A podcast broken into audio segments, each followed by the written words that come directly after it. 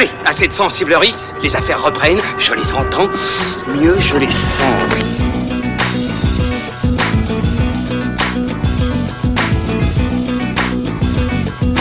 Qu'est-ce que c'est que ce foutoir, mon petit Bernard ?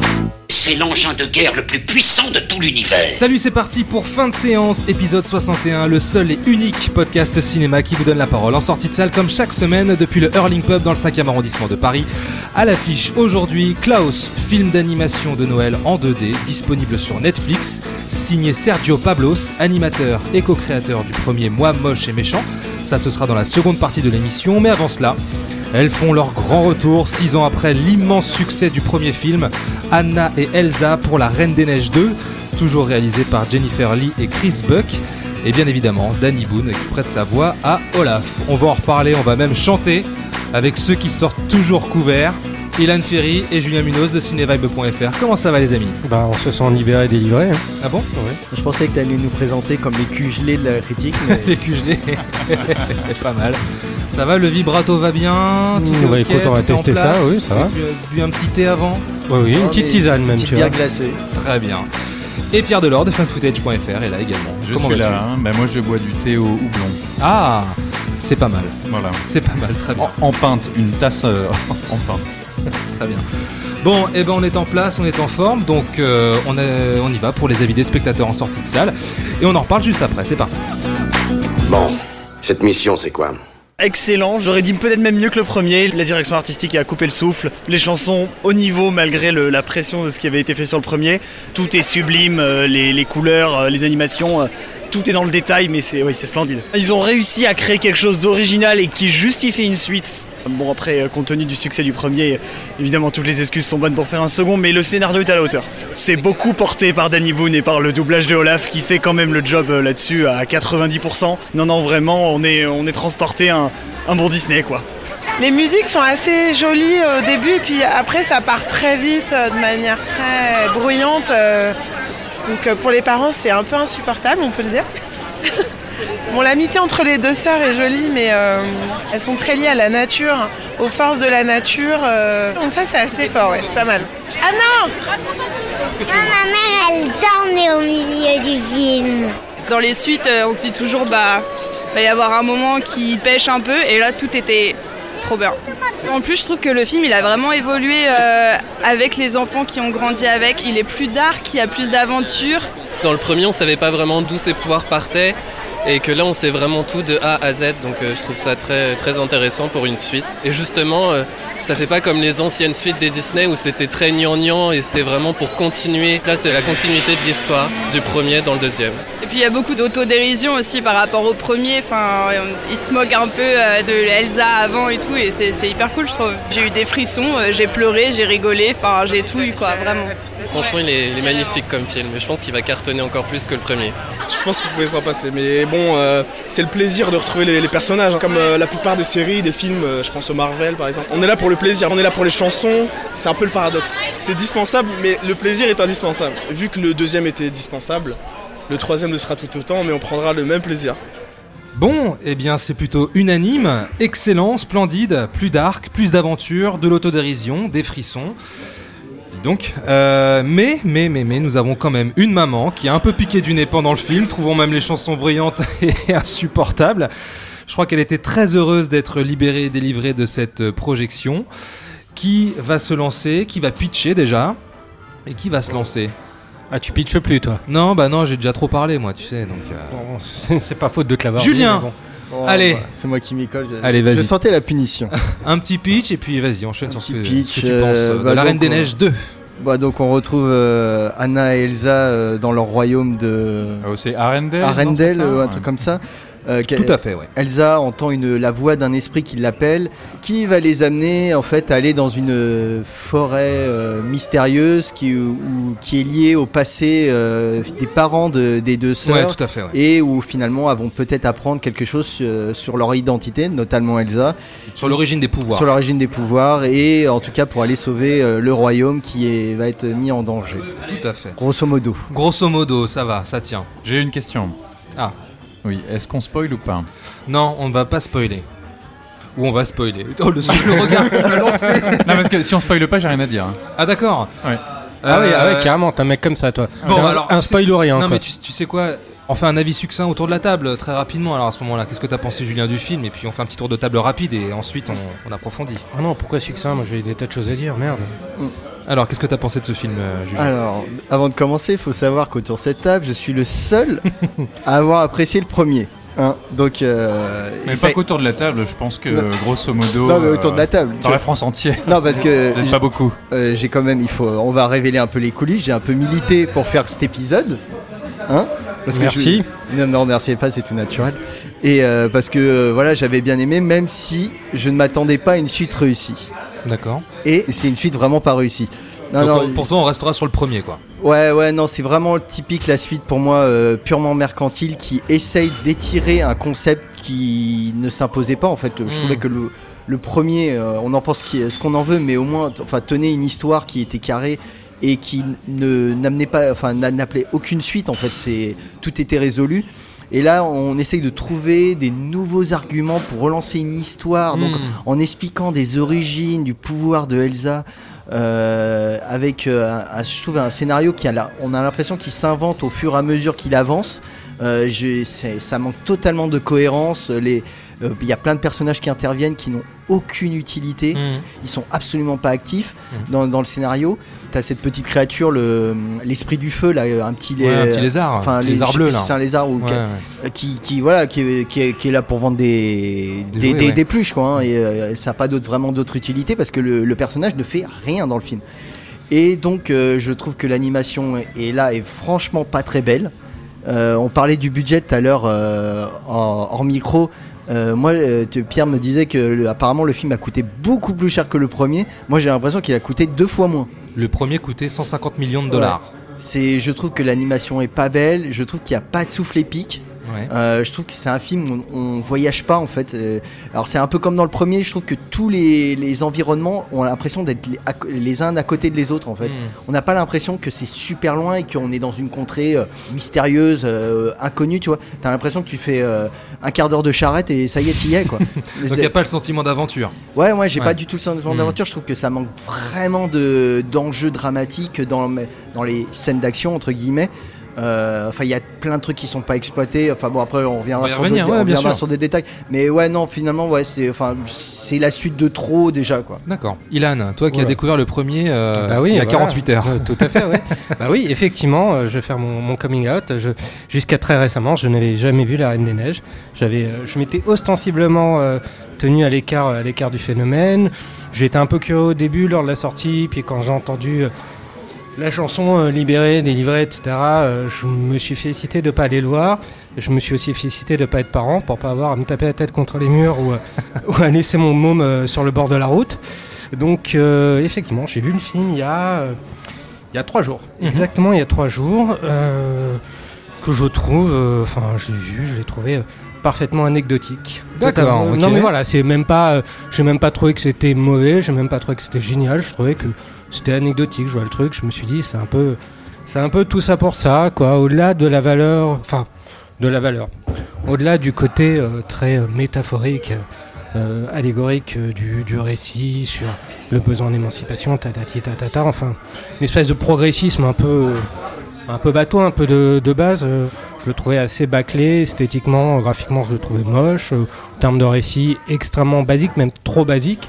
Julien parle de récit carré, moi je le trouve un peu trop carré, un peu trop simpliste. Euh, donc voilà, donc honnêtement ça m'avait pas, euh, d'accord, ok, ça m'avait pas euh, déclenché de donc grande folle mal. Passion chez moi, ouais. Et ça partait mal pour ce deuxième bah, épisode. Du coup. Écoute, ouais, le lendemain je suis allé voir le, le deuxième. A priori, il y avait aucune raison pour que je ressorte pas, ressorte pas du cinéma avec une grosse envie de passer par la case de vasectomie, mais. Euh, mais contre toute attente, écoute, euh, j'ai trouvé cette suite plutôt pas mal. C'est ah pas, ouais, ouais, ouais, c'est pas un truc euh, incroyable, mais je veux dire, par rapport, euh, par rapport au c'est premier, fou, je, bah oui, c'est fou, c'est fou, c'est moi, c'est tout, c'est comme ça. Ouais. Euh, non, mais je trouve que je vois Julien en train d'opiner de la tête, faire non, non, mais non, t'es, t'es un schizo, c'est tout. Oui, bien sûr. Et puis t'es c'est surtout ça. De mauvaise foi. Alors, j'ai un mauvais foi, oui, mais de mauvaise foi, non. euh, non, je trouve effectivement que euh, dans cette suite, il y a une volonté de vouloir de bien exploiter la mythologie, euh, la mythologie initiale, de la prolonger, de lui donner d'autres, d'autres. d'autres résonances. Je trouvais que sur ce coup-là, il y avait, il y avait quelques moments assez, assez sympas, assez travaillés. Euh, des petits, voilà, des petites envolées poétiques euh, sympas mmh. qu'elles je m'attendais absolument pas. Je veux dire, il y a, il y a des idées que je trouve très sympas. Cette idée que l'eau garde euh, la mémoire de l'eau, l'idée de la mémoire de l'eau, des souvenirs qui sont figés dans la glace. Je trouve que c'est une belle idée. Mmh. Et, euh, et voilà, qu'elle, elle a parfaitement, elle fait parfaitement euh, sens dans, dans cette suite. Elle est totalement cohérente. Euh, l'idée, effectivement, d'héritage, de, euh, de, de transmission, de transmission des, ouais. voilà, des tas de petits trucs comme ça, effectivement, qui sont qui sont, on va dire, des, euh, des thèmes assez basiques, euh, not- notamment du divertissement pour, pour enfants. Mais là, je trouvais ça plutôt, plutôt bien exploité. J'ai été, euh, j'étais agréablement surpris. Autant je trouvais que le premier euh, surlignait beaucoup son propos, beaucoup trop. Je trouvais que les chansons étaient... Euh, Vous allez trop, euh, ouais, trop forceps, quoi. Oui, voilà, c'est un truc comme ça, exactement, euh, sursignifiante. Là, je trouve que... Je trouve qu'au contraire, elles sont, elles sont plus sympas. Elles sont beaucoup trop nombreuses. C'est, c'est, le problème, c'est le problème. Autant dans le premier, je supportais pas tous les moments où, euh, où Anna chantait. Je me suis dit, mais euh, la nana, à chaque fois qu'elle veut dire un truc, elle le dit en chantant, oui. Elle a un souci. Enfin, un petit, en chantant, voilà, c'est chiant. Voilà, un petit pet au casque. Euh, là, dans cette suite, Olaf, tu sens qu'il a un peu trop sucé la glace. Euh, voilà, il y a des tas de trucs qui, qui, qui, qui vont pas. C'est parfois pas toujours bien équilibré. Mais il y a une véritable ambition. Je trouve qu'il y a une dimension. Là, pour le coup, contrairement à ce que dit Julien, je trouve qu'il y a un côté épique. Alors qu'il soit bien exploité ou mal exploité, ça va être, ce sera à l'appréciation de chacun, mais au moins, au moins si tu veux, il y a une volonté de vouloir amener, euh, faire évoluer la mythologie au-delà du, du, simple, du simple côté allégorique, de la simple valeur allégorique du, du premier. Donc, donc ouais, j'ai trouvé ça, j'ai trouvé ça plutôt sympa. Et pourtant, je n'étais absolument pas parti gagnant. D'accord, bah tu peux nous le dire hein, maintenant. Tu écoutes sur Spotify en boucle non, non, euh, la les, B O. Non, non, les chansons sont insupportables et je suis bien content de l'avoir vu en V O parce que je pense qu'en en V F, euh, voilà, je me serais crevé les tympans. Je l'ai vu en V F, moi. Voilà. Mais je, je, je, je, j'ai senti la douleur dans ton petit post hein, sur Facebook. J'ai senti. Euh, Pierre, à toi de jouer. À moi de jouer. Alors, euh, La Reine des Neiges, c'est un projet qui remonte à très très très longtemps dans l'histoire de, de Disney. C'est un projet que Walt Disney en personne avait voulu adapter pendant des années. Il y a eu des tentatives de construction d'un land, La Reine des Neiges, dans les années soixante-dix, tu vois, aux États-Unis. C'est toujours prévu aujourd'hui, hein, d'ailleurs. Oui, mais non, mais bien sûr, mais basé Ce sur sera la, fait d'ailleurs. Hein. Basé sur On la paraît. Nouvelle franchise. Oui, à l'époque, sûr. C'était pas du tout le même projet. Mmh. Puis, ça ressurgit dans les années deux mille, c'est passé de main en main. Personne n'est jamais vraiment arrivé à faire quelque chose avec ce, cette histoire, La Reine des Neiges. Et quand est arrivé ce projet, donc basé sur le conte de Andersen, Andersen qu'ils avaient déjà employé pour La Petite Sirène, par exemple, et puis pour quelques courts-métrages, j'étais quand même assez curieux parce que je me disais, enfin, ils arrivent à quelque chose. On est dans une période post-Réponse qui était un retour de La Princesse Disney, ce qui ne se faisait plus du tout sur les écrans depuis pas mal d'années. La dernière, c'était deux mille neuf, c'était La Princesse et la Grenouille, qui était un film déjà un peu à part, qui tentait de revenir à l'animation traditionnelle. Quand est arrivée La Reine des Neiges, euh, moi c'était l'effondrement total, c'est un film que je ne supporte pas, je trouve même que techniquement c'est totalement à la ramasse malgré son budget et que le monde est complètement incohérent. Euh, si tu veux, le film ne tient pas la route sur énormément de thématiques, peut-être qu'on y reviendra tout à l'heure. Et en arrivant avec ce numéro deux, je me suis dit mais qu'est-ce qu'ils vont bien pouvoir faire ? Parce que le premier, La Reine des Neiges, à part qu'il y a une reine et qu'il y a de la neige, n'a absolument aucun rapport, mais alors zéro, avec le conte initial. Ça ne, enfin, c'est pas la même chose, ça s'appelle pareil, mais ça n'a rien à voir. Comme Maléfique, euh, récemment, les films avec Angelina Jolie, ça a beau s'appeler Maléfique, ça, ça n'a rien à voir avec le personnage de Maléfique. Ouais. C'est juste une étiquette qu'on a collée sur le film. Je sentais dans les premières bandes annonces qu'il y avait une envie d'emmener le film vers un autre territoire. Ce territoire, c'est entre, attention avec des grosses grosses guillemets, hein, l'heroic fantasy pour très jeune public. La dark dans, fantasy, ouais. Dans la bande-annonce, on voyait des créatures, on voyait une épée, euh, on avait l'impression d'avoir un souffle épique de l'aventure. Et, eh bien, je vais rejoindre Ilan. Moi qui m'attendais à sortir de la salle avec des flammes qui me sortaient des yeux, tu vois, euh, je me suis dit, eh ben finalement. C'est pas aussi nul que ça, c'est, c'est pas fou, si ça. Mal. Je trouve que le deux est tout à fait recommandable pour un jeune public. Je pense qu'on peut aller le voir et passer un bon moment. Mais, mais le premier aussi était recommandable pour un jeune public à ce moment-là aussi. Le premier film, je pense que c'est ce qu'on passe aux prisonniers à Guantanamo. Tu non, les non, non, mais sérieusement, tu dis que le deuxième est tout à fait recommandable pour un jeune public. Mais à ce moment-là, il y, y a beaucoup de films d'animation qui sont recommanda- recommandables pour un jeune public. Et La Reine des Neiges un, il est tout aussi recommandable. Et il est pas, c'est pas un film dangereux, quoi. Enfin, tu vois. Je reconnais beaucoup plus de qualité au deuxième film. Voilà, d'accord. Ne okay. serait-ce que sur le spectacle et la technique. Pour le coup, Julien, moi je suis totalement en désaccord avec toi. Je trouve que sur l'animation, il y a un pas en avant qui a été fait. Je trouve que dans les décors, il y a enfin un peu d'ampleur. Le premier, c'était un film qui était totalement enfermé. Il n'y avait rien. Cette ville, c'est quoi ? C'est dix maisons. Tout est gris. Euh, la direction artistique est une pauvreté sans nom. Je vous mets au défi autour de la table de me faire un croquis de, du château de la Reine des Neiges. Je pense que personne ne s'en rappelle. Euh, tu vois, si t'imagines le palais du sultan dans Aladin, tu vois les coupoles, les bulbes, c'est quelque chose que t'es capable de, de te représenter. La Reine des Neiges, il n'y avait rien, c'était une espèce d'abstraction d'un monde scandinave qui n'existe pas, c'était juste un gros fjord avec une montagne derrière. Comme tu disais, Julien, tu fais vingt minutes de charrette et t'en as fait le tour.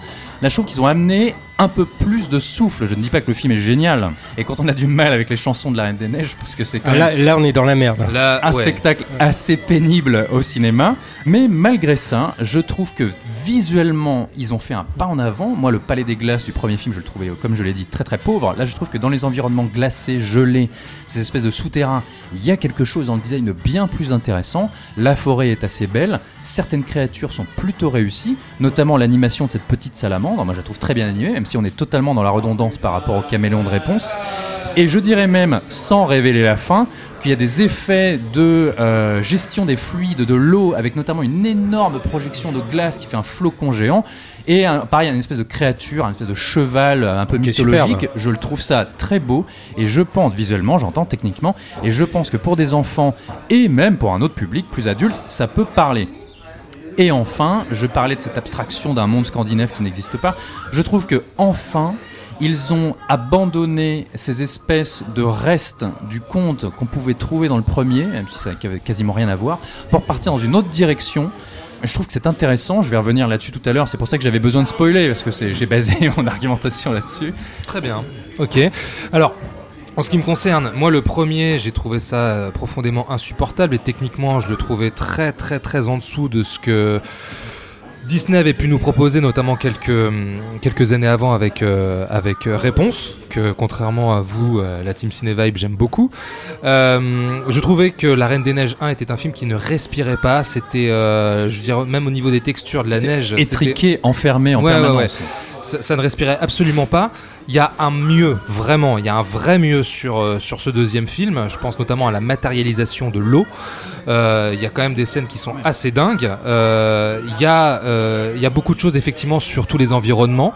Techniquement, il y a un vrai pas en avant. Tu viens de, de, de le dire, Pierre, je ne vais pas euh, répéter. Je suis entièrement d'accord avec toi. Maintenant, je trouve, comme toi, Julien, que c'est raté à tout point de vue en termes de récit. C'est euh, extrêmement pauvre, ça ne raconte pas grand-chose, euh, c'est même presque une préquelle, j'ai envie de dire. À ce moment-là, il fallait faire celui-ci en premier. Il y, y a deux tribus qui se sont affrontées. Enfin, bref, alors, on va alors, là, là, là, on est dans le spoiler non, total. Non, alors oui, oui, je, je, je, je m'arrête tout, tout de suite, mais juste pour dire que là, c'est quand même la formule puissance mille. C'est des chansons euh, en veux-tu, en voilà, euh, et qui, en plus, interviennent à des très très mauvais moments. Je trouve que il y, y, y a des intentions euh, dramatiques, il y a des, euh, y a, y a des enjeux qui se posent quelque part comme ça, mais tout de suite c'est désamorcé par une chanson. Euh, je trouve que même un, un des meilleurs passages qui est Christophe qui, euh, qui chante. Euh, bon, je, je sais pas si c'est un spoiler. Non, c'est pas tellement un spoiler. Alors ça, moi pour le coup, je suis assez euh, en colère contre ce moment. Mais on moi, je trouve que c'est le, meilleur, le, le moment qui m'a fait le plus rire, mais qui intervient comme un cheveu sur la soupe, par exemple. On est dans le syndrome Jurassic World, qui se moque de sa propre mythologie, n'est pas capable d'assumer le fait d'être mmh. une comédie musicale Disney. Et là, le film se sent obligé de se foutre de la gueule, littéralement, de son propre euh, délire de chanson. Et, euh, c'est peut-être pour ça que ça m'a fait rire, moi. Et de naïveté. Mais en fait, je trouve ça assez méprisable de la part de Disney de sombrer là-dedans. Oui, tu vois. Non mais t'as raison, mais moi c'est le moi, seul moment que je la, retiens du film en la fait. Salle était hilar, mais je trouve que symboliquement euh, c'est assez dégueulasse. mmh. moi, moi par exemple, c'est pas que je déteste euh, Réponse, c'est que je trouve que Réponse, comme La Reine des Neiges, je les trouve très basiques dans leur volonté de moderniser la figure de, de la princesse Disney. Je trouve que ça n'apportait rien de, rien de particulier, à contrario par exemple de La Princesse et la Grenouille, que j'aime beaucoup, parce qu'en dehors de ça il y a aussi une ambiance, il y a, y, a, y, a, y a des tas de choses qui sont, qui, qui sont super sympas. Et puis, ouais, bon, mais ça c'est parce que tu as été à la Nouvelle-Orléans il n'y a pas longtemps, il voilà, y a le folklore voilà, encore dans ta non, tête. Non mais euh... tout le folklore j'y étais sensible bien, bien avant, mais bon, il y a des tas de choses qui moi m'avaient, m'avaient beaucoup plu. Et là, dans, là ce qui m'a plu dans, dans, dans La Reine des Neiges, si tu veux, c'est que je trouve que thématiquement on a fait un bond. Je trouve que la thématique, les thématiques qui sont apportées par, par La Reine des Neiges deux sont plus intéressantes, que celle, que celle du premier. Il y a une volonté, encore une fois, on l'a dit, d'étendre la mythologie, et pourquoi pas. Enfin, je vois pas où est le problème, justement, parce que c'est une des questions qui, euh, qui reste en suspens. Par exemple, je vais vous donner vraiment l'exemple type. Quand on l'a vu avec ma, avec ma copine il y a deux trois jours, le premier truc qu'elle me disait, mais au fait, les... Elsa, pourquoi elle a ses pouvoirs, d'où ça vient. Là dans, là, dans le récit, ça arrive un peu comme un cheveu sur la soupe, comme, comme, un, comme un prétexte, effectivement, pour, euh, pour servir tout le, toute la dimension allégorique du, du récit. Bon, d'accord. Mais au-delà de ça... D'accord, mais le film tourne autour de... de ça. Est-ce qu'on avait vraiment besoin de savoir ça? Bah, pourquoi pas Pourquoi pas étendre la mythologie à autre chose? Quand moi, je vois une reine, une reine des Neiges, un film qui porte le nom de la Reine, de, de la Reine des Neiges, j'ai envie que la reine se serve de ses pouvoirs. Non, j'ai envie que... que de ses pouvoirs euh, sortent, euh, ressorte une espèce de poésie que je ne voyais pas dans le premier, et que, que là, je vois Dans, dans, dans, dans celui-ci, il y a cette dimension é- épique. Oui, mais là, le film te raconte, euh, c'est Elsa Origins, si tu veux. Est-ce que oui, c'était utile ? Oui, oui, parce que en, en creux, il y a aussi, bon, il y a tout un discours écolo, écolo bidon euh, dont, dont on a l'habitude, aussi un, un sous-texte sur sur la colonisation. Mais pourquoi pas ? À un moment donné, pourquoi pas ? Je veux dire, mmh. ce, ce discours-là m'intéresse beaucoup plus que le discours du, Attends, du premier. Il n'y a, a pas de relation avec les sœurs dans le deuxième, alors ah que bah le premier si, c'est le ah cœur si. du film. Ah si, il y a quand même ouais. une relation. Si, si, tu, c'est la prolongation et, de et cette tu relation. Pas, et tu peux pas dire que la, la, la Reine des Neiges, c'est un... C'est, enfin, comment dire que... Ça, ça sous-traite sa, sa nature, parce que c'est quand même le film qui a changé le paradigme de la princesse Disney quand même. Ouais, mais alors faut arrêter. En non, non, en, en, normalement, c'est Réponse qui aurait, qui aurait dû le faire. En quoi, en étant indépendante et en, euh, en refusant euh, une figure masculine et, et déjà et en disant aux petites gamines euh, qui ont été conditionnées pendant des années sur la princesse Disney qui ne voulait qu'une chose, son prince charmant. Et là, on leur dit aux gamines avec le personnage d'Anna dans le dans le premier, on leur dit attendez, euh, c'est bien beau de vouloir votre prince charmant, mais c'est pas pour ça qu'il faut aller avec le premier connard venu. Alors attention, parce qu'il y a quand même des figures féminines fortes qui n'avaient pas besoin bien, bien d'hommes sûr. avant la Reine des Neiges bien, hein, bien, dans, chez bien, Disney. Bien, hein. bien sûr. Est-ce que, est-ce que bien, je peux intervenir? Il y en a eu quelques-unes quand même. Est-ce que je peux intervenir ouais, là-dessus? Mais la... c'était pas le personnage principal. La Petite Sirène, dix-neuf cent quatre-vingt-neuf, j'allais dire quatre-vingt-trois, dix-neuf cent quatre-vingt-neuf, elle tombe sur un prince par hasard. Sa recherche, avant tout, c'est l'aventure. Mulan, elle se marie, certes, elle se marie à la fin, mais on est dans la Chine impériale, hein.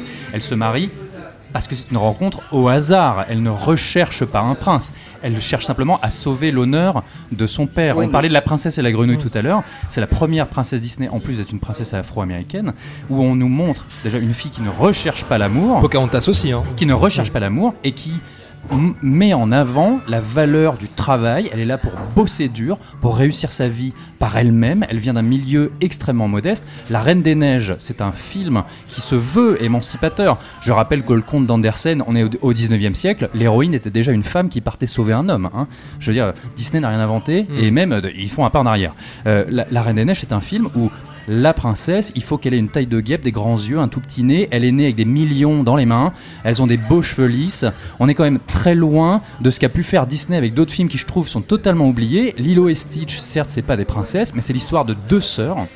Hein, on est en deux mille deux, bien avant La Reine des Neiges. C'est vrai. C'est l'histoire de deux sœurs qui galèrent, qui n'ont pas de boulot. Une petite qui est designée avec un corps un peu différent, qui a un nez un peu plus épaté, et cetera. Ouais, mais là, je parle la, de la non, culture de, non, la, de la, la princesse mais Disney. Mais même la culture de la princesse, Mulan, c'est une fille qui est obligée de sacrifier aux yeux du monde ses attributs féminins. Il y a une scène très dure où elle se coupe les che- cheveux. Elle est obligée de se bander la poitrine. La poitrine ouais. Et à la fin, elle révèle à la Chine entière que la valeur n'est pas basée sur le sexe.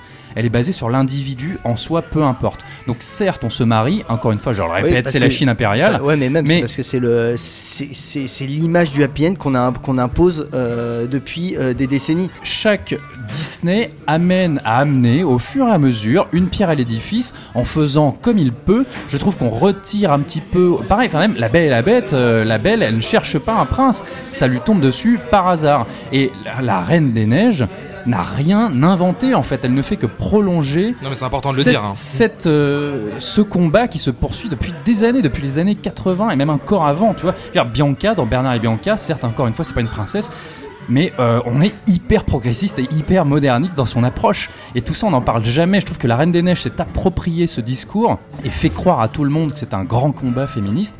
mais c'est pas vrai, c'est pas entièrement vrai en tout cas. Oui, il n'y a pas eu que La Belle au Bois dormant ou Cendrillon, quoi. Et puis, euh, et puis dans, dans La Reine des Neiges, je parle de la relation entre, entre les deux sœurs. Moi, je trouve que dans, dans le deuxième, enfin, euh, se réunit pas ça. Quand je parle de dimension intime, intimiste, c'est que si tu veux, dans le premier La Reine des Neiges, t'as quand même affaire effectivement à deux sœurs qui ont perdu leurs parents, qui n'ont plus qu'elles au monde. Et si tu veux, le, le poids de cette perte, tu ne le ressens absolument pas dans, dans tout le film. C'est, tu, voilà, ça n'a aucune incidence, ça n'a aucune. Dans la, dans ah les, non, les, les toutes premières scènes, tu, tu vois que tu deux, deux, deux personnes qui, sont, qui ont été séparées, qui sont déconnectées et qui demandent qu'à, qu'à, qu'à se rejoindre. Enfin, pardon, mais euh, non, parce là, que même là, avant, avant le, parce que si tu as cet enjeu des deux personnes déconnectées qui veulent se rejoindre, tu le ressens avant même la perte des parents. Bien sûr. Oui, mais, donc c'est pas, je veux dire. Mais tu voilà, t'enlèves les franchement... parents, mais la, la, moi je te parle de la relation des sœurs. Oui, moi je te, deux, et moi je te parle du fait des... que justement, ça, si tu veux, ça, ça élargit un peu ce. Ce, euh, ce, ce paradigme, c'est-à-dire que là on n'est plus sur deux sœurs, on est sur, sur la famille, sur ce que représente la perte, ce que représente ce que tu perds, ce que représente ce qu'on te laisse, et je trouve ça intéressant. Je dis pas que c'est, je dis pas que c'est réussi, je dis pas que c'est, je dis pas que c'est un chef-d'œuvre, mais je trouve qu'émotionnellement il y a une, il y a une portée, il y a quelque chose qui m'a plus parlé, pas forcément ému, mais peut-être plus parlé que, que dans le premier, que je ressentais davantage, si tu veux. Là, voilà, moi j'ai trouvé le premier, le premier totalement basique dans ce qu'il voulait raconter. Ce qui était intéressant, c'est que là, il voulait étendre, étendre son univers, à la fois du point de vue intime et aussi du point de vue universel. Qu'est-ce que représentent les pouvoirs de, de, de, de Elsa ou, euh, si c'est, tu veux, sur le cercle, sur le cercle intime. Ah bah non, mais je vais pas, je vais pas spoiler. Bah non, mais tu, parce que bah, ça euh, représente rien. C'est, bah, c'est juste que, c'est juste des pouvoirs parce que c'est, euh, encore une fois, parce qu'il y a cette, euh, cette allégorie assez... Euh, enfin, je sais pas d'où elle sort, en fait, d'où, d'où ça sort de, de la colonisation, mais en mais tout ça, cas de, de la, des États-Unis. J'allais en parler tout à l'heure. C'est parce que c'est un film qui parle des États-Unis, puisqu'on a deux entités. On a donc les, euh, je sais plus, les, enfin ceux qui utilisent la magie, qui sont les Indiens, mm. en quelque sorte, qui communiquent avec la nature, qui eux ne sont pas dans l'exploitation de la nature. Et t'as les Blancs, bien évidemment, les colons, qui sont là, eux, qui sont des guerriers et, euh, et qui sont là pour s'approprier tout. Et là, je, c'est que je me suis dit, mais en fait, mais quel, quel rapport, quel rapport avec l'univers qu'on a développé avant, où on était dans euh, Déjà on, déjà, on était dans l'émancipation féminine, déjà d'un, et on était dans un univers où carrément, euh, c'était quand même un film qui, en filigrane, même si il euh, y en a qui veulent euh, le, le, comment dire, s'opposer à cette image, parler d'homosexualité euh, très nettement avec Elsa. Et ça, c'est bien évidemment quelque chose euh, que je m'attendais, que dans le deux, ils allaient aseptiser parce qu'ils ne s'en étaient pas rendus compte, euh, en tout cas les grandes têtes de Disney dans le premier. Et bien sûr, ça, c'est un élément qui va être totalement balayé dans le deux, et on, ce qui fait qu'on ne parle plus de Elsa, on ne parle plus de Anna, en fait on ne parle de aucun personnage, ça ne parle de rien du tout de, de ça, c'est... Ouais, c'est, c'est, un ré, c'est un récit d'aventure, ça devient un récit d'aventure, mais mais c'est un récit pas... d'aventure, mais ça raconte rien. Je veux dire, le, le, le, qu'est-ce qui a apporté à la fin, à part que euh, euh, on revient dans une tradition du film Disney de princesse avec un heureux événement, euh, et ce qui fait qu'il y a Disney qui re... comment dire, qui, qui remet dans les rails le, le, le, justement la, le, la, la nouveauté qu'avait apporté euh, La Reine des Neiges. Non, mais faut pas, faut pas se leurrer. Je veux dire, encore une fois, c'est pas un film, c'est pas un film révolutionnaire. Moi, je trouve pas que ce soit un truc ultra progressif. C'est ce que je te disais tout à l'heure. Pour moi, c'est une espèce de, de mix entre Frozen et, et Pocahontas. C'est pas, je veux dire, je, je suis pas ressorti du, du film en, en me disant euh, Disney, euh, Disney, disons que progressiste, ils ont eu des couilles. Là, ils ont, ils ont fait, fait preuve d'audace et de ça. Non, pas du tout. Je me suis juste dit, là, j'ai vu un récit qui m'intéressait davantage en tant que récit que le premier, que le premier La Reine des Neiges. Là, il y a une dimension aventure, si tu veux, qui me parle davantage que sur, que sur le premier. Il y a, il y a une exploitation de la mythologie et des pouvoirs d'Elsa qui sont beaucoup plus intéressantes. Tu as une espèce de poésie qui est beaucoup plus présente que, que, que sur le premier. Je trouve qu'il est, qu'il est allé plus loin dans l'exploitation du, euh, du mythe d'Elsa et de ses pouvoirs. Voilà, c'est tout. Euh, ce, que, ce qu'on est en droit d'attendre d'une suite. Voilà, moi je, je, je suis rentré, honnêtement, je m'attendais à une suite au rabais, je m'attendais à voir le retour de Jafar au cinéma, tu vois. Bah moi, c'est, pour moi, c'est le retour de Jafar au cinéma, honnêtement. Euh... Bah, re, revois le retour de Jafar, parce que je pense que tu vas changer de discours. Ah, j'irai pas jusque-là, j'irai pas jusque-là, effectivement. Non. En termes d'animation, le, re, le non, retour de Jafar. En termes d'animation, te, passons, mais euh, en termes de, d'ambition et tout ça, pour moi, c'est le retour de Jafar, je suis mmh. désolé. Tu vois, on est les suites directes aux vidéos des années quatre-vingt-dix. Si, si je peux juste intervenir sur cette histoire d'explorer les, l'origine de Elsa, de ses pouvoirs, et cetera. En soi, thématiquement, on n'en avait pas besoin parce que, en théorie, bah ouais, en théorie, le premier film La Reine des Neiges voulait avoir cette, espérait en tout cas avoir cette cette, comment dire, cet univers du conte, du conte merveilleux. Et dans les grands contes merveilleux qu'a adapté Disney au cinéma, on n'a pas besoin de savoir pourquoi la bonne marraine, euh, la fée a ses pouvoirs, euh, pourquoi ah ouais. le miracle, pourquoi la, la méchante sorcière de Blanche-Neige, et cetera. Parce qu'on est dans le conte. Sauf que pour être dans le conte, ça demande un travail sur la narration, et notamment la narration visuelle, qui est extrêmement pointue. C'est très difficile d'écrire un conte, en fait. C'est faussement simple. Et, et je trouve qu'avec La Reine des Neiges, premier film, il y avait tellement, en tout cas pour moi, d'incohérences et de choses qui ne fonctionnaient pas dans son univers et dans sa narration, que ça a amené des questions. Ça a amené certains et certaines, peut-être, à se demander, mais en fait, pourquoi elle a ses pouvoirs et pourquoi il se passe ça ? je, je trouve que c'est un univers qui... Un univers de contes qui n'existait pas, je le répète, mais cette ville de Arendelle, il euh, n'y a rien, c'est quatre maisons, un château dont on ne se souvient pas. Euh, Réponse, on peut lui reprocher ce qu'on veut, mais Réponse, il y a une vie, il y a des commerces, par exemple. Ça peut paraître tout bête, mais il y a des commerces, il y a des marchands. Euh, la ville d'Arendelle, elle fonctionne sur quoi, en fait ? Il n'y a pas de commerce, il n'y a pas de taverne, il n'y a, a pas de population. Euh, si tu veux, on te dit qu'on a peur de l'hiver, et cetera. Et quand l'hiver éclate, je vous amène à aller revoir le premier film. Toute la figuration, tous les gens derrière restent statiques et bavardes. Il n'y a pas, il n'y a pas de vie dans la ville. Du coup, on est, se sent obligé d'apporter des réponses dans une suite qui allait venir, parce que le premier a été un tel succès financier qu'on allait faire un numéro deux. Sauf que pour ce numéro deux, je pense, en tout cas, j'ai l'impression qu'ils ont compris que leur film n'avait tellement rien à voir avec le conte d'origine et qu'il fallait arrêter avec ça, parce qu'ils ne savent pas le faire ou ils ne savent plus le faire. Et donc, ils ont raconté quoi ? Ils se sont réappropriés l'histoire de La Reine des Neiges, ils ont raconté l'histoire de l'Amérique. C'est exactement ça. C'est un film qui parle de, du lourd héritage du passé. C'est un film où on se rend compte que euh, on n'est plus dans un espèce d'environnement scandinave, pseudo-danois du premier film. Je vous signale quand même que dans, dans le, cette ville d'Arendelle, désormais, il y a des Blancs, des Noirs, des Mexicains, des Asiatiques. Enfin, c'est quand même pas rien par rapport au premier film. On change de population. Euh, on fête Thanksgiving. C'est pas du tout scandinave. On les voit fêter Thanksgiving avec des citrouilles, un grand banquet et des épis de maïs. C'est quand même visuellement explicité dans le film. Et ça, ça n'a rien de norvégien, danois ou suédois. Et ça, et ça te plaît, ça? Attends. Je trouve que c'est thématiquement intéressant. Et quand on va dans cette forêt, et cetera, on trouve un peuple d'autochtones qu'on a dépossédé de leurs terres, qui ont un rapport avec la nature très présent, et cetera, comme cette espèce d'image d'Épinal des natifs américains. Et on se rend compte qu'il y a un héritage double, que ces filles ont peut-être euh, bah, une origine, elles aussi, native, que peut-être que ce rapport à la nature et ses pouvoirs viennent de là, et qu'à un moment il faut réconcilier le passé, le présent, euh, reconnaître ses fautes. Je pense qu'ils ont sincèrement voulu s'adresser à l'Amérique contemporaine, qui a quand même un petit problème avec ça, hein, on va pas rappeler le contexte politique du moment.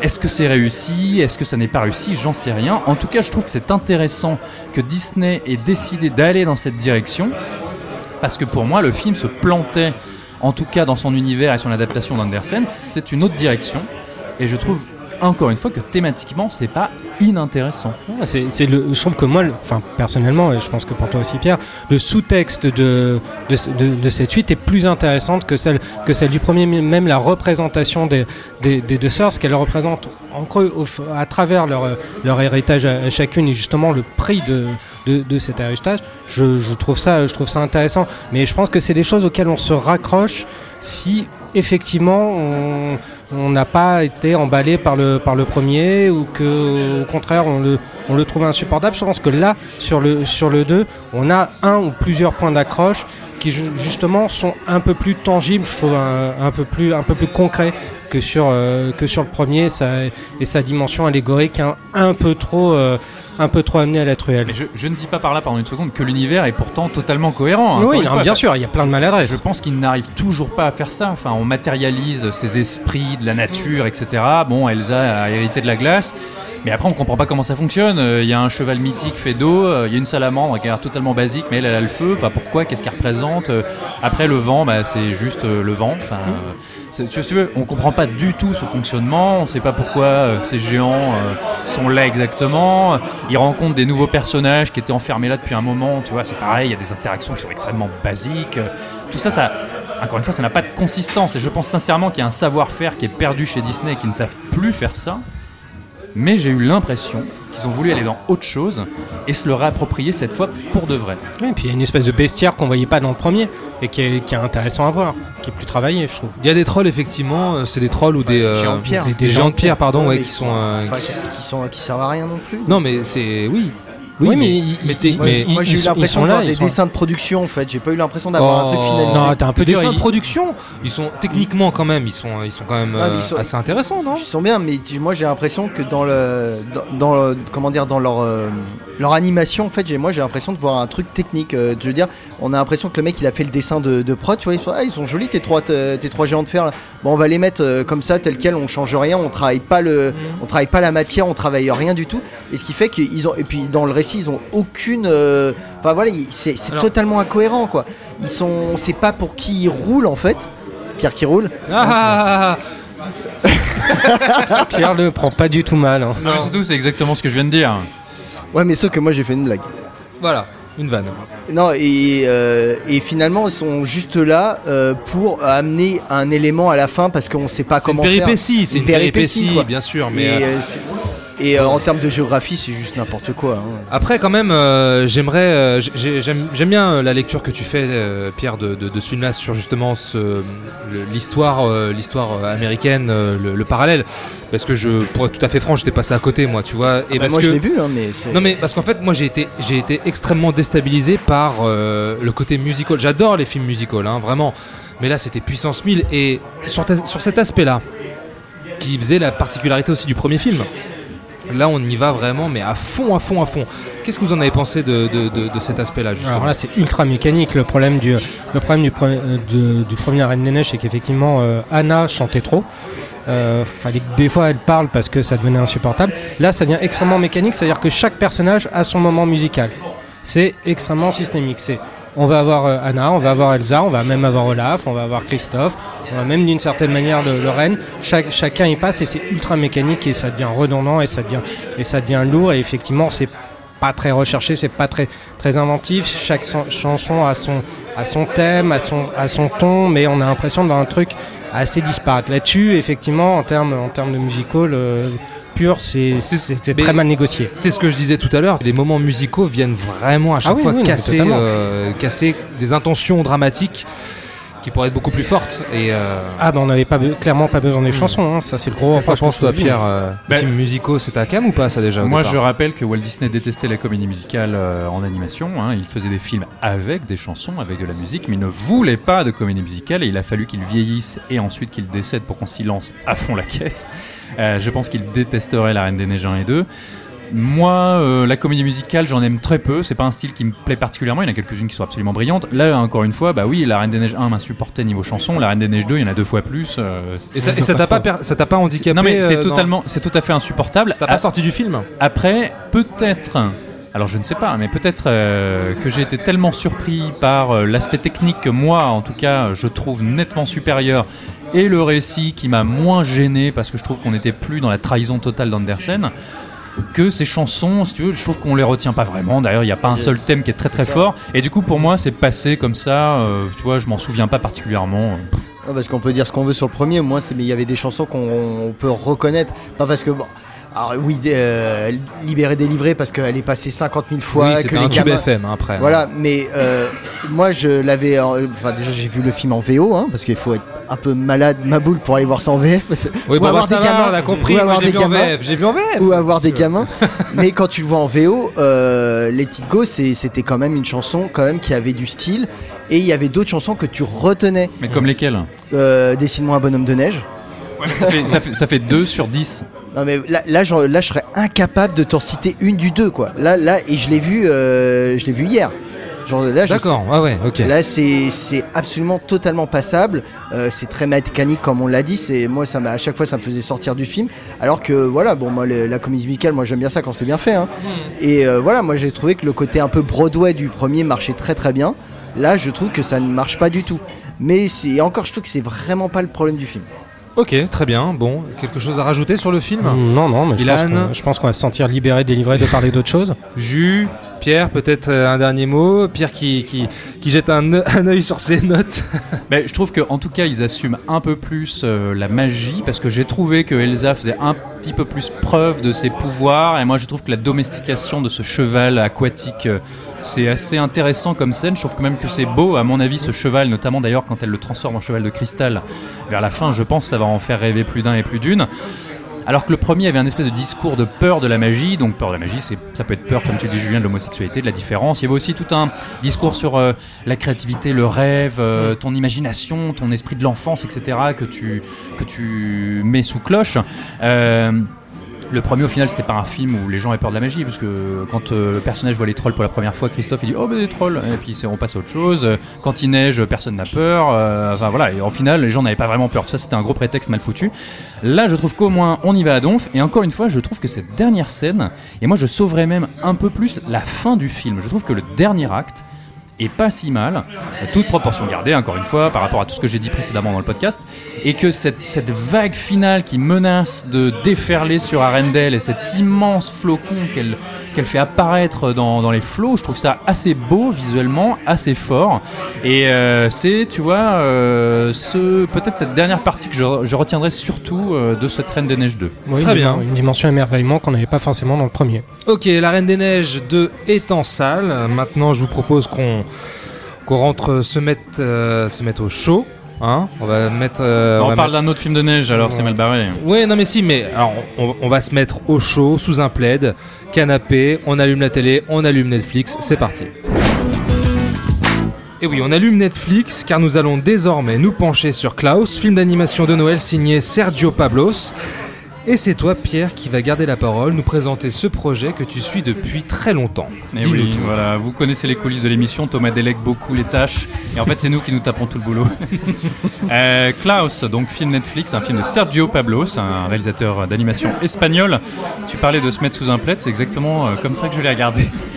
J'étais dans mon canapé euh, entre colocs avec un plaid et une petite tisane euh, digestion. Très bien. Euh, parce que j'avais trop mangé. Je suis très tisane en ce moment, moi aussi d'ailleurs.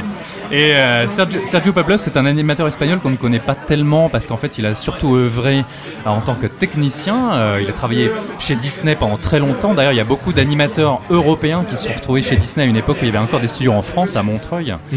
euh, notamment. Il a travaillé alors euh, plutôt dans les années quatre-vingt-dix deux mille, Dingo et Max, euh, Tarzan, euh, Hercule, La Planète au Trésor. Le bossu Notre-Dame aussi également. Oui, c'est vrai, donc très beau C V. Hein. C'est, c'est un, un monsieur qui a voulu monter des projets d'animation en Europe, ce qui quand même déjà est un peu une exception, même si je trouve que depuis quelques années, je l'avais déjà dit pour J'ai perdu mon corps, il y a une espèce de renaissance, euh, il y a des projets qui se montent, il y a de l'animation traditionnelle et Klaus est un film en animation traditionnelle. Et ça, c'est de plus en plus rare. Avec un peu de trois D quand même. Je vais en reparler. De plus en plus rare, en particulier aux États-Unis. La Reine des Neiges, par exemple, c'est full image de synthèse, même si c'est Disney, hein, le, le père fondateur du film d'animation euh, traditionnel. Ça remonte à deux mille dix, hein, euh, Klaus. Hein. Ça remonte à deux mille dix, il avait balancé pas mal de vidéos, pas mal de bandes annonces, de tests d'animation, donc j'ai pu me rendre compte, si tu veux, à quel point le film avait changé. Autrefois, par exemple, il n'y avait pas cette idée, puisqu'on va peut-être un peu pitcher le film, hein, c'est, oui. c'est un jeune euh, fils de, de, d'un très très riche patron de la, du service postal dans ce royaume scandinave, euh, encore une fois, on est en pleine Scandinavie, je ne sais plus si on est au Danemark ou en Suède. Euh, on, il... est, on est en Suède. Il dirige, ça ressemble un peu à l'usine Twix de la pub. Je sais pas si. Ouais, vous... c'est vrai, t'as raison. Ouais, voilà. Ouais, carrément, cette, carrément. Cette grande euh, usine de, de tri postal, et donc il envoie les lettres un peu partout. Et son fils, qui est doublé donc en version originale, parce que la version originale n'est pas espagnole mais anglo-saxonne, doublé par Jason Schwartzman, euh, est un espèce de parvenu qui n'en fout absolument pas une. Et son père décide de l'envoyer, le catapulter au fin fond des fjords, pour le, qui se retrouve sur une petite île paumée où tout le monde est ultra violent et primitif, pour qu'il apprenne la vie, quoi. Pour apprendre la vie et essayer de remonter, voilà, sous le prétexte de remonter un service de courrier, de tri postal, parce que là-bas les gens n'écrivent plus, on sait même pas s'ils savent écrire. Parce que Vas-y, le, t'as le service postal qui est un peu euh, tu, tu parles de l'usine Twix, il y a quand même un côté un peu plus armé, tu vois, et donc en fait euh, oui oui complètement, donc tu, tu, tu sens qu'il y a un père très strict, et en fait euh, le mec il, bah, il sait même pas qu'il veut lui apprendre la vie, quoi. C'est, c'est qu'on va l'envoyer au charbon pour en faire un homme, quoi, tu vois. Ça, donc il y a un côté très militaire de, au tout début du film. Et alors ça, bah, justement dans les premières bandes annonces cet aspect n'existait pas, ou en tout cas pas encore. Quand on voit un des tout premiers trailers un petit peu abouti, c'était simplement un postier, ou on avait l'impression en tout cas que c'était simplement un postier qui était envoyé sur cette île et qui devait remonter le service postal. Or je trouve que cette introduction du drame familial, du besoin de grandir pour ce personnage qui est un espèce de grand gamin pourri gâté, ça amène une dynamique assez intéressante dans ce film qui certes a une histoire de Noël, parce qu'on est vraiment dans la tradition du film de Noël assez simple, mais que je trouve malgré tout très belle, très jolie. Je trouve que c'est un film qui redonne beaucoup de magie, mmh. beaucoup d'émerveillement au film de Noël. Mais au vrai film de Noël au sens, euh, ben encore une fois, traditionnel du terme. Pas en... coca, quoi. Comme on n'en voit plus beaucoup. Et techniquement, cette animation traditionnelle, couplée à ce contexte de la neige, ce contexte scandinave, je trouve que ça amène un charme qu'on n'avait pas vu depuis très longtemps. Et tu parlais un peu d'image trois D, Julien. Sergio Pablos avait donné dans une interview assez récente un point de vue sur son film qui, je trouvais, était vraiment fascinant. Il s'est posé la question de savoir à quoi ressemblerait l'animation traditionnelle aujourd'hui si l'animation en images de synthèse n'était pas arrivée. Et donc il dit mais qu'aujourd'hui l'animation, on va dire deux D pour faire un peu grossier, bénéficierait de toute la technologie, de toutes les nouvelles méthodes pour lui conférer une texture et une lumière qu'elle ne pouvait pas avoir auparavant puisqu'il fallait tout animer à la main. Enfin, on parlait de Disney tout à l'heure, euh, si vous voulez, dans La Belle au Bois dormant de dix-neuf cent cinquante-neuf, on animait le feu à la main, hein. Euh, là on a des textures de lumière volumétrique, des textures, euh, du shading, etc. On va pas rentrer dans les détails, mais qui sont amenées par des logiciels mais qui confèrent à cette image deux D un graphisme que je trouve magnifique. Je trouve vraiment le film somptueux. Et en termes d'animation, pardon de, de, d'arriver un peu sur ces détails, alors c'est une équipe européenne mais il a quand même ramené, moi c'est un, un personnage que j'aime beaucoup, James Baxter, qui est un animateur américain qui a travaillé sur à peu près tous les projets d'animation télé ou cinéma de qualité aux États-Unis depuis des années. Euh, on sent qu'il y a vraiment, je trouve, dans l'animation des personnages, des visages, un travail qu'on n'a pas vu depuis très longtemps. Je trouve que c'est, à ce niveau-là, c'est fabuleux. Alors tu parlais des euh, textures, des lumières, des ambiances. Il faut dire qu'il y a une grande partie du film qui a été traitée à Angoulême, les films du Poisson Rouge. Voilà, techniquement, c'est un projet européen, bon c'est de l'argent américain, c'est Netflix, mais d'ambition, qui est très beau, et en ça je pense qu'il ne faut pas du tout le bouder. Julien, tu veux nous dire un mot sur le film ? Qu'est-ce que ouais, t'en as pensé, toi ? Bah écoute, euh, c'est un film charmant, c'est, on parle de Disney, je trouve que bah, y a une âme Disney dedans, mais pas Disney d'aujourd'hui, le Disney d'antan. Mmh. De, le Disney deux D, c'est un ancien de et Disney. On voit de, que c'est, on, on sent que c'est un ancien Disney parce que cette cette histoire en fait de Père Noël, les origines, grosso modo, hein, c'est c'est ça. Euh, Doublé par J K Simmons. Voilà, J K très Simmons, bien. Ouais. Euh, donc qui, qui va amener, où on emmène petit à petit les éléments qui vont constituer euh, l'image du Père Noël mmh. euh, par le biais d'un postier. En fait, j'ai trouvé ça plutôt euh, original. Enfin, je c'est un truc je me suis dit mais personne n'y a pensé en fait parce que mmh, c'est vrai que c'est vrai. Le courrier, enfin c'est original, ouais, effectivement. Aujourd'hui le courrier euh, ça n'a plus du tout la même symbolique euh, qu'auparavant. Je veux dire, je, je sais pas si les gamins d'aujourd'hui envoient leurs lettres au Père Noël euh, ou s'ils envoient un mail ou, euh, non, ou sur mon, Instagram. Mon fils, mon ou, fils a fait quoi. Sa lettre au Père Noël, il a découpé des jouets dans le catalogue Jouets Club et il les a collés juste. Ouais, voilà. Tu vois. Et, euh, donc, et bah, sur le frigo. D'amener par ça ce biais, j'avais trouvé ça très pertinent. Euh, donc on a un récit qui est plein d'humour avec des, des gags. Alors, c'est là où je trouve peut-être la limite du film, c'est que c'est peut-être trop Disney dans le sens où tout est un peu déjà vu de, dans les mécaniques en fait.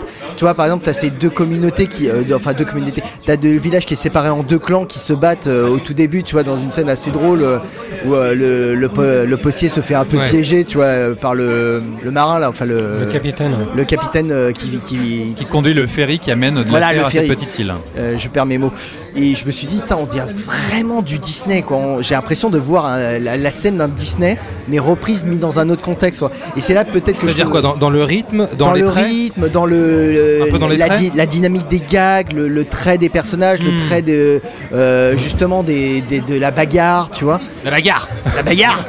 Et euh, non, et voilà, bon voilà, c'est, c'est je trouve un film peut-être qui manque d'une vraie personnalité, mais ça n'empêche que le film euh, fonctionne du début jusqu'à la fin. Il ouais. euh, y a pas de temps mort, c'est euh, ça part vraiment d'une très bonne idée. Voilà, d'un, d'un truc des origines qui peut-être à la base m'aurait pas plu, tu vois, les origines du Père Noël, bon, mais le, le film amène quand même euh, des éléments émotionnels, euh, comiques et, euh, et même euh, comment dire euh, scénaristiques qui sont, je trouve, sont, sont pertinents. Tu vois, le, le film tient la route, hein, vraiment mmh. sur du début jusqu'à la fin. Et euh, où on emmène le peut-être. Alors, je sais pas si on est si éloigné que ça du, du Père Noël occidental euh, aujourd'hui, Coca-Cola, quoi. Il mmh. y a quand même encore un côté très euh, tous les codes euh, occidentaux de de ce qu'est Noël, enfin de le, la figure du Père Noël. Oui, c'est pas faux, t'as raison. On est quand même dans un, un l'image d'un Père Noël encore, je pense, peut-être très américain et moins européen. De toute façon, le Père Noël européen n'existe pas vraiment. Le Père Noël, c'est une oui, invention bien... américaine. Enfin, je veux dire, avant, c'était Saint-Nicolas, ça n'avait rien à voir. Oui, voilà. Mais euh, donc, euh, c'est, c'est pas très étonnant. Mais on, je, peut-être que si le mec avait voulu jouer vraiment la carte européenne, peut-être d'aller plus dans ce sens. Mais c'était scoopé peut-être, voilà, une partie du public euh, anglo-saxon. Ilan, et juste, ouais. ah, pardon, et tout ça pour à peu près quarante millions de dollars. Hein. La Reine des Neiges un et deux, c'est plus de cent cinquante. Voilà. C'est vrai. Voilà, t'as tué le game. Ah, moi j'ai utilisé le même terme que, que Julien, c'est, effectivement je trouve que Klaus est charmant. Je parle du film, hein, je parle pas de, de Klaus une personne. Hein, voilà. Oh, j'étais euh... sûr. Bah aussi t'aimes les barbus. Voilà, c'est okay, ça. Ok, donc voilà. J'ai vu venir. Et oui, tu le savais, tu le savais, tu allais en parler. Euh, non, effectivement, je trouve que à partir d'un, d'un canevas assez classique, qui est euh, l'intrusion d'un un élément, donc une personne arrive dans un environnement dans lequel il n'est pas du tout dans sa zone de, de confort et dans lequel il est euh, absolument... C'est le fish euh, out of the water. Exactement, le poisson, le poisson hors de... Ça se voit en l'eau. Et moi, tu vois les, les films en V F, toi. Voilà. Et que, par, et que par cet environnement, ça va être un véritable apprentissage de, de, de, de la vie. C'est, c'est un récit initiatique, hein, c'est un oui, véritable récit de vie. C'est, euh, voilà, c'est une sorte de Doc Hollywood Noël, version Noël, euh, avec, voilà, avec une personne très imbue d'elle-même euh, et qui va apprendre l'humanité à partir de, de, de ces gens-là, qui va apprendre ce, que, ce qu'est l'humanité. On déroule, euh, déroule effectivement un récit assez classique, mais, euh, mais néanmoins efficace, néanmoins beau parce que c'est porté par des personnages touchants. Donc euh, le, effectivement le, le, le personnage principal du postier qui t'a envie un peu de, de foutre des baffes, mais qui en même temps te fait rire dans son, dans son espèce de, de nonchalance, euh, euh, de décalage, de décalage total euh, avec, euh, avec la notion même d'ordre. Donc moi je trouvais ça assez rigolo, mais c'est surtout le personnage de, de Klaus moi qui m'a qui m'a beaucoup touché. Donc à partir de, de tous ces éléments-là, on a un film d'animation qui se, qui se tient, qui est, euh, qui est humainement très, très sympathique, si je puis dire, qui a du cœur, pour reprendre une expression, ah. euh, l'expression consacrée de Pierre. Je te la laisse. Euh, tu me l'as volée. J'allais la... et, puis, et puis surtout, en fait, on a, on a des personnages qui sont, euh, qui sont croustillants. C'est, on, a, on a le côté cœur euh, humaniste avec, euh, avec Klaus et la relation qu'il noue avec, euh, avec ce, ce facteur. Et on a ces, euh, ces habitants d'un, d'un village qui sont une sorte de... de versions dégénérées du village des Gaulois où, euh, mmh. où ils sont chacun en train de se, de se tirer la bourre. Alors ce qui est très drôle, moi ce que j'ai beaucoup aimé c'est les personnages secondaires, donc c'est le, le, les maires on va dire de, de, chaque, de chaque partie du village qui ont chacun un gamin qui est une espèce de gros colosse euh, qui ont été bercés trop près du mur pendant toute leur enfance, et moi j'ai, j'ai trouvé ça drôle. Il y a, il y a, il y a cette espèce de, de décalage d'humour euh, je veux dire, c'est, c'est la première fois que je vois quand même dans un film d'animation un type qui euh, va voir des gamins qui leur dit hé hey, les gamins, vous voulez des jouets? Alors bon, peut-être que ça parle aux en, Belges en qui est en imperméable. Ouais, ouais. Alors, en ouvrant son imperméable. Alors effectivement, j'ai des origines belges, donc forcément ça me parle. Mais, euh... oh, oh là là oh, mais... c'est sale. mais, mais j'ai trouvé ça très drôle. Je trouve qu'il y a un second degré qui, euh, qui, oh, qui, rend, le, qui rend le film très sympathique. Et euh, il y a cette espèce d'humilité aussi qui, euh, voilà, qui encore une fois le rend très charmant. J'aime bien ma petite blague belge. Euh, si je peux en rajouter sur cette touche d'humour et cette originalité, je trouve que quand même, euh, il faut dire, si on spoil un petit peu, que c'est un, un film qui apporte les origines du Père Noël, comme vous l'aviez dit, Père Noël Origins, mais dans un monde où le Père Noël n'existe pas, il n'y a pas de magie. Donc en fait, tout n'est que euh, coïncidence. Et donc, par exemple, à un moment, ils font un traîneau parce qu'ils perdent leur roue. Donc il neige. Bon bah ils font un traîneau. Le Père Noël est barbu, il a une hache, mais c'est pas du tout un Père Noël. C'est un mec qui faisait des jouets parce qu'il pensait avoir une famille un jour, et cetera. Enfin bon, peu importe. Ils sont à un moment propulsés dans les airs suite à un accident et un enfant les voit par la fenêtre et est persuadé que du coup le traîneau de ce Père Noël vole. vole ouais, et en fait, c'est la construction du mythe ouais, du Père Noël. Ouais, tout à fait. Tu vois, tu Après, mais oui, mais toute une succession de coïncidences. Et ça, je trouve ça génial. Moi, j'ai jamais vu ça dans un film. Alors, quand on moi, parle du Père Noël ou de ses origines, on est toujours dans la magie. Là, oui. C'est un film où, entre guillemets, de manière rationnelle, se construit toute la mythologie du Père Noël. Il y a quand même une spécificité pour le coup purement européenne, et je pense qu'un Américain n'aurait jamais fait ça. C'est l'introduction d'une petite fille qui est issue du peuple Sami. Les Sami, je pense que grosso modo quatre-vingt-dix-neuf pour cent des gens ne savent pas qui c'est, d'où ils viennent, euh, et cetera. Ce sont des autochtones européens qui ont quand même une culture riche, extrêmement ancienne, dont on ne parle absolument jamais. Là, on voit cette petite gamine avec un costume traditionnel Sami. On l'entend s'exprimer dans la langue Sami. Je rappelle que La Reine des Neiges, pour revenir dessus, avait dans sa communication fait croire qu'ils allaient parler de ce genre de thématique. En fait, il n'y a absolument rien. Il y a deux, trois instruments tradis qu'ils ont foutus dans la bande-son et puis point barre, on n'en parle plus. Là, lui, vraiment, il prend ça à bras-le-corps. Il y a une scène, je trouve, de luge dans son peuple, dans ces espèces de tipis, on va dire, parce qu'ils sont construits dans le film comme des tipis, qui est absolument magnifique. Moi, j'ai trouvé ce moment hyper émouvant, hyper beau. Ouais. Et du coup, ces Sami viennent prêter main forte à Klaus, qui va devenir le Père Noël, et à Jesper, ce postier, et ils deviennent les lutins du Père Noël. Ouais. Et ça, encore une fois, dans cette construction de la mythologie, je trouve ça hyper original. Moi, j'ai jamais vu ça.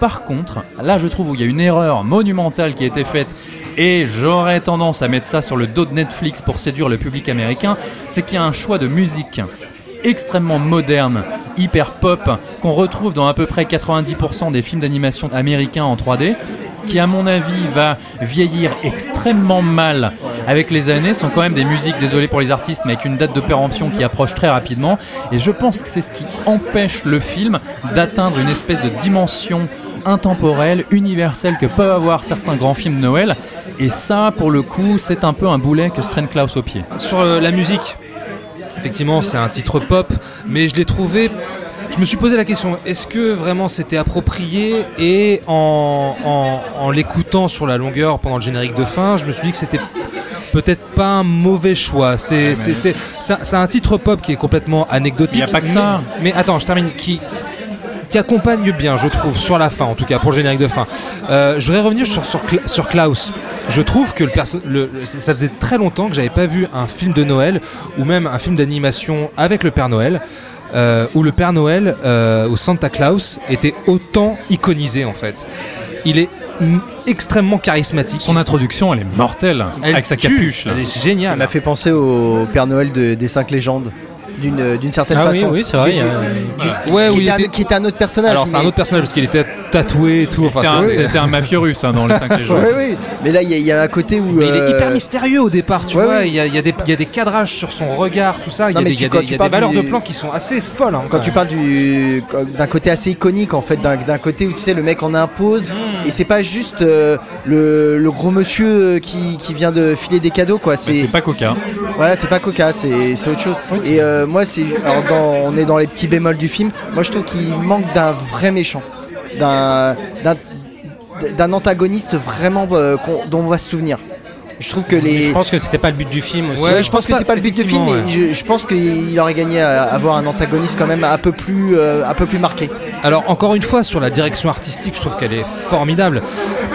Toi et moi, Pierre, on, on, on vient du, d'une école de graphisme, on a ouais. été hyper attentifs à, à bah, tout ça. On est des artistes, tu peux le dire. Nous sommes des artistes, effectivement, oui, c'est nous. Mais j'ai, alors je sais pas si ça, t'a, si ça t'a fait cet effet-là, mais j'ai trouvé que ça faisait un peu, par moment, bande démo de fin d'année d'un, d'un étudiant au Gobelin, par exemple. Attention, j'adore, hein, j'adore, j'aime beaucoup. Hein, je trouve que euh, présent, alors ce serait une bande démo, enfin euh, ce serait un travail de fin d'études au Gobelin, ce serait absolument f- remarquable. Euh, oui. Mais je trouve que ça manquait peut-être un petit peu de caractère dans le, dans, dans, que, dans les personnages. Est-ce que c'est pas dû premièrement au design très européen de ce, Sans doute, de hein. ce film qu'on ne retrouve pas forcément et qu'on voit dans les bandes démo des mecs des Gobelins, parce qu'en fait bah, ils travaillent en Europe, mmh. et peut-être aussi à la limitation du budget, parce que tu vois, c'est un film qui a pas coûté grand-chose et en termes d'ampleur visuelle, de côté, on va dire au sens caricatural de plans, de cinéma, et cetera, que peuvent se permettre le, les grands films Disney, par exemple. Je pense que pour Klaus, ça a été plus compliqué, mmh. tu vois.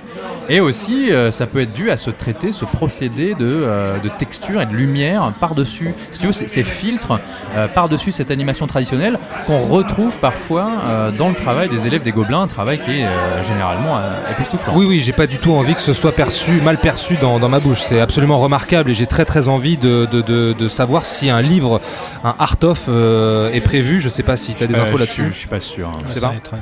Mais je voulais juste ouais, de, avoir, de, faire deux trois remarques con, concernant le film. Donc, tu parlais de, de l'exploitation du, euh, du mythe euh, Noël. Enfin, que c'est vraiment le, euh, pardon, le personnage du Père Noël qui se, qui se construit. On, on assiste à cette construction. Moi, il y a juste un bémol que j'ai là-dessus. Effectivement, le Père Noël n'existe pas et on assiste à sa création.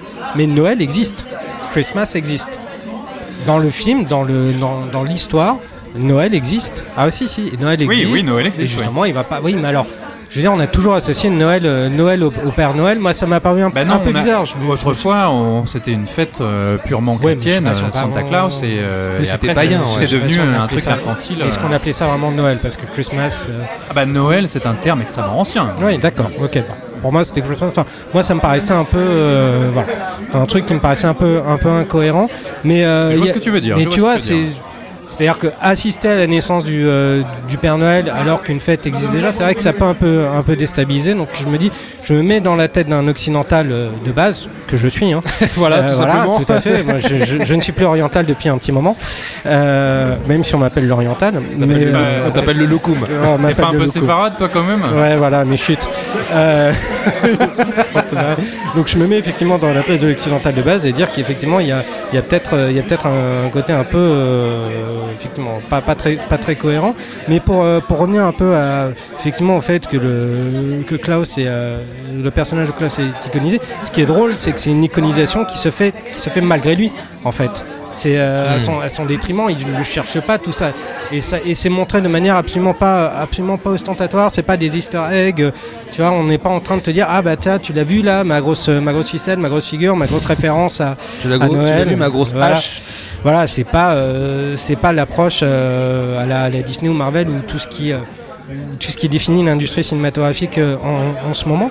Et il y, y a des petits trucs au niveau des inspirations, je sais pas si vous vous avez vu ça, mais il y a un petit côté un peu baroque dans le film. Ouais, c'est vrai, moi, ouais. j'ai, été, euh, j'ai été assez sensible notamment dans, dans les décors, dans les décors ouais, ouais, ouais, quand tu vois le, ce, ce premier euh, cette espèce de petit château de maison dans lequel est enfermé le, le, le gamin euh, je trouvais que ça faisait un peu, un peu aussi mais un, un peu bortonien sur, sur, sur oui, les bords. Oui, totalement. Oui.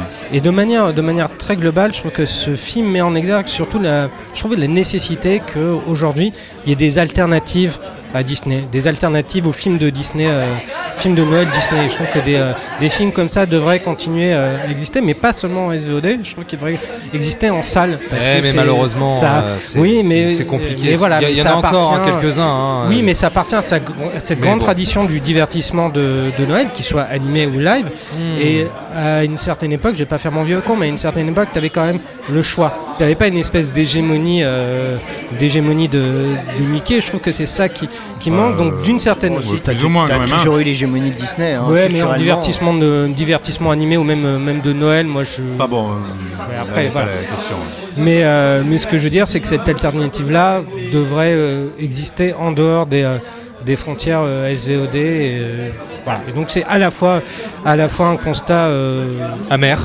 Non, pas seulement amer, c'est-à-dire à la fois heureux parce que je suis content qu'un film comme ça existe et une plateforme euh, pour exister, mais à la fois effectivement amer parce que j'aimerais bien qu'il y ait d'autres, qu'il y ait d'autres plateformes parce qu'on sent qu'il y a quand même une ambition esthétique euh, dans ce film, même une ambition en termes, en termes de, de mise en scène qui fait que moi j'aurais bien voulu voir ce film sur, sur, un, sur un grand écran. Ah ben bah ça alors ça... Avec le son à fond les balles. On... Ouais ouais ouais mais ça mais c'est, peut-être c'est, aussi mon plaid, c'est, hein, un, mais c'est euh... un vaste sujet ça effectivement. Ouais Pierre tu voulais dire un truc. Alors je termine juste, je vais conclure avec ça, je retiens... Non tu vas pas conclure, j'ai encore un truc à dire. Ah pardon alors j'ai, j'ai deux petites choses à dire euh, sur le film. La première je trouve qu'il y a un beau personnage féminin dans... Euh, le rôle de cette euh, institutrice reconvertie poissonnière euh, qui a une animation formidable, a une manipulation des couteaux terrifiante. Euh, et il y a, euh, je trouve que dans les personnages secondaires, euh, dans, les figu- dans la figuration, on peut le dire, il y a quand même des mecs et des nanas particulièrement tordants, notamment cette petite gamine qui faisait rire à chaque fois, qui cette gamine qui, qui enfonce des carottes comme elle enfonce des poignards dans les bonhommes de neige, en, avec un, un des yeux de psychopathe. J'ai trouvé mais ça un, très un truc marrant. Qu'on aurait pu voir vraiment dans Tim Burton, comme disait. Oui, Ilan. Voilà, il y, y a peut-être une inspiration burtonienne, euh, c'est possible. Mm. Et euh, tu parlais tout à l'heure de euh, ces films qu'on pourrait voir ou qu'on aimerait voir au cinéma, qui auraient de l'ampleur, et cetera. J'invite juste les, les gens qui nous écoutent à aller voir le compte Vimeo, parce que peut-être que c'est sur YouTube, mais j'en suis pas sûr, le compte Vimeo de Sergio Pablos, donc ça s'appelle Sergio Pablos Studio, où il a notamment posté la bande-annonce d'un de ses précédents projets de long métrage qui s'appelait Giacomo's Secret, donc le secret de Giacomo, qui était un film qui se passait encore une fois en Europe, en Italie, et on sentait que... il y avait une véritable volonté d'amener un projet d'animation européen traditionnel de grande envergure. Et dedans, il y a des grands panoramas. On se croirait presque avec du soixante-dix millimètres, tu vois. Et malheureusement, ça n'a pas pu se monter. Et je sais qu'il a envie de faire ça, ce mec. Alors je voulais juste qu'on termine, euh, alors on va éviter de relancer le débat, mais j'ai quand même une citation, enfin un extrait d'une interview de Sergio Pablos euh, qui euh, est interrogé justement par rapport à Netflix qui, euh, qui est venu à son secours entre guillemets, et il dit quand même que les, l'équipe de Netflix n'était au départ pas très emballée par le fait de produire et sortir un film d'animation qui se déroule à Noël. Alors on a tout donné pendant nos présentations, et quand on leur a raconté l'histoire de ce facteur et de ses lettres, ils étaient enfin conquis et m'ont dit prenons le risque. Donc Netflix, euh, il a fallu quand même les convaincre au départ, hein, malgré tout ce qui, toutes les présentations qu'il y a pu avoir en amont, les bandes démos, et cetera. Donc bon. Moi, je pense comme plein de projets chez Netflix, hein, euh, ils peuvent se euh, vanter euh, de dire ouais regardez on a produit ça, mais je pense que toutes les tous les, les tractations, les, les, ouais, tout, enfin tous les créateurs de projets, tous les réalisateurs de marques qu'ils ont réussi à amener, euh, ils ont dû quand même batailler pour euh, pour euh, pour les convaincre de mmh. produire leur truc, hein, parce que Netflix ne signe pas des chèques en blanc comme ça. Hein, non c'est... non bien sûr bien sûr. Et notamment pour l'animation, enfin on sait que Netflix investit beaucoup dans l'animation aujourd'hui, qui ouais. rémunère assez bien, qui vont chercher des gens au Japon, enfin un peu partout. Mais on sait aussi que c'est pas gagné. Et encore une fois, je trouve que l'animation européenne a un statut un peu bâtard entre l'animation américaine et japonaise, et de plus en plus l'animation chinoise, que c'est pas facile de se faire sa place, et que Klaus est un bel exemple de savoir-faire technique et de réussite aussi cinématographique. Et il faut le soutenir. Merci à Thomas, Salomé, Jordan, Didier ou encore la petite Anna et sa maman pour nous avoir accordé quelques instants en sortie de salle au micro de fin de séance. Pour nous retrouver direction toutes les applis podcast, Spotify, Apple Podcast. N'hésitez pas à nous laisser des commentaires et des étoiles. Et sur Twitter, la discussion se poursuit. Arrobase fin de underscore séance, séance hashtag fin de séance. Voilà. Un grand merci également à Grégoire Dary, mon ami, pour le montage du micro-trottoir. Et puis Ilan et Julien, merci les gars. Ouais. Nous on n'est pas tes amis. Mais si, bien sûr que si, vous êtes mes amis. Ah bah quand même. Bon bah on accepte, on accepte les remerciements. On vous retrouve sur cinévibe point fr et sur je Twitter arobase cinévibe point fr. Très bien. Pierre, merci pour tout. De rien, ça m'a fait plaisir de parler de deux films d'animation dans ce podcast. C'est pas souvent qu'on fait une spéciale anime. Ouais, c'est vrai. Je sais même pas quand c'était arrivé. Enfin bon, voilà. Ça fait toujours plaisir. Il paraît que vous avez parlé d'un film d'animation quand je n'étais pas là. Oui, j'ai perdu mon corps. Encore une fois, il faut aller le voir. Tout à fait. Et puis on te retrouve sur, on nous retrouve sur euh, Twitter et sur euh, Internet. Voilà, at fanfootage point fr. At fanfootage point fr, pardon. Ça fait trop d'informations. Ouais. Il est temps que ça se termine, il y a beaucoup de bruit. La semaine prochaine, on se retrouve pour un, un, un très gros programme, puisque nous allons parler de À couteau tiré de Ryan Johnson, qui revient euh, deux ans après Star Wars épisode huit. Aïe, aïe, aïe, aïe, aïe. Et puis de The Irishman, le nouveau film de Martin Scorsese sur Netflix. Un très très gros programme qui nous attend. Ah, c'est pas rien. Hein. On va pas parler de surgelé ce coup-ci. Ouais, t'as raison. Euh, on vous fait de très très gros bisous. On vous souhaite un bon cinéma. J'ai pas compris la vanne, mais bon. C'est pas grave. Bah, la neige, la glace, euh, dans Klaus, ah, euh, surgelé. D'accord, d'accord. Oh, putain, voilà. Et on vous dit à la semaine prochaine. Bye bye. Bisous. Ciao. Salut. Nous allons faire du bon travail ensemble. Yes. No. Okay.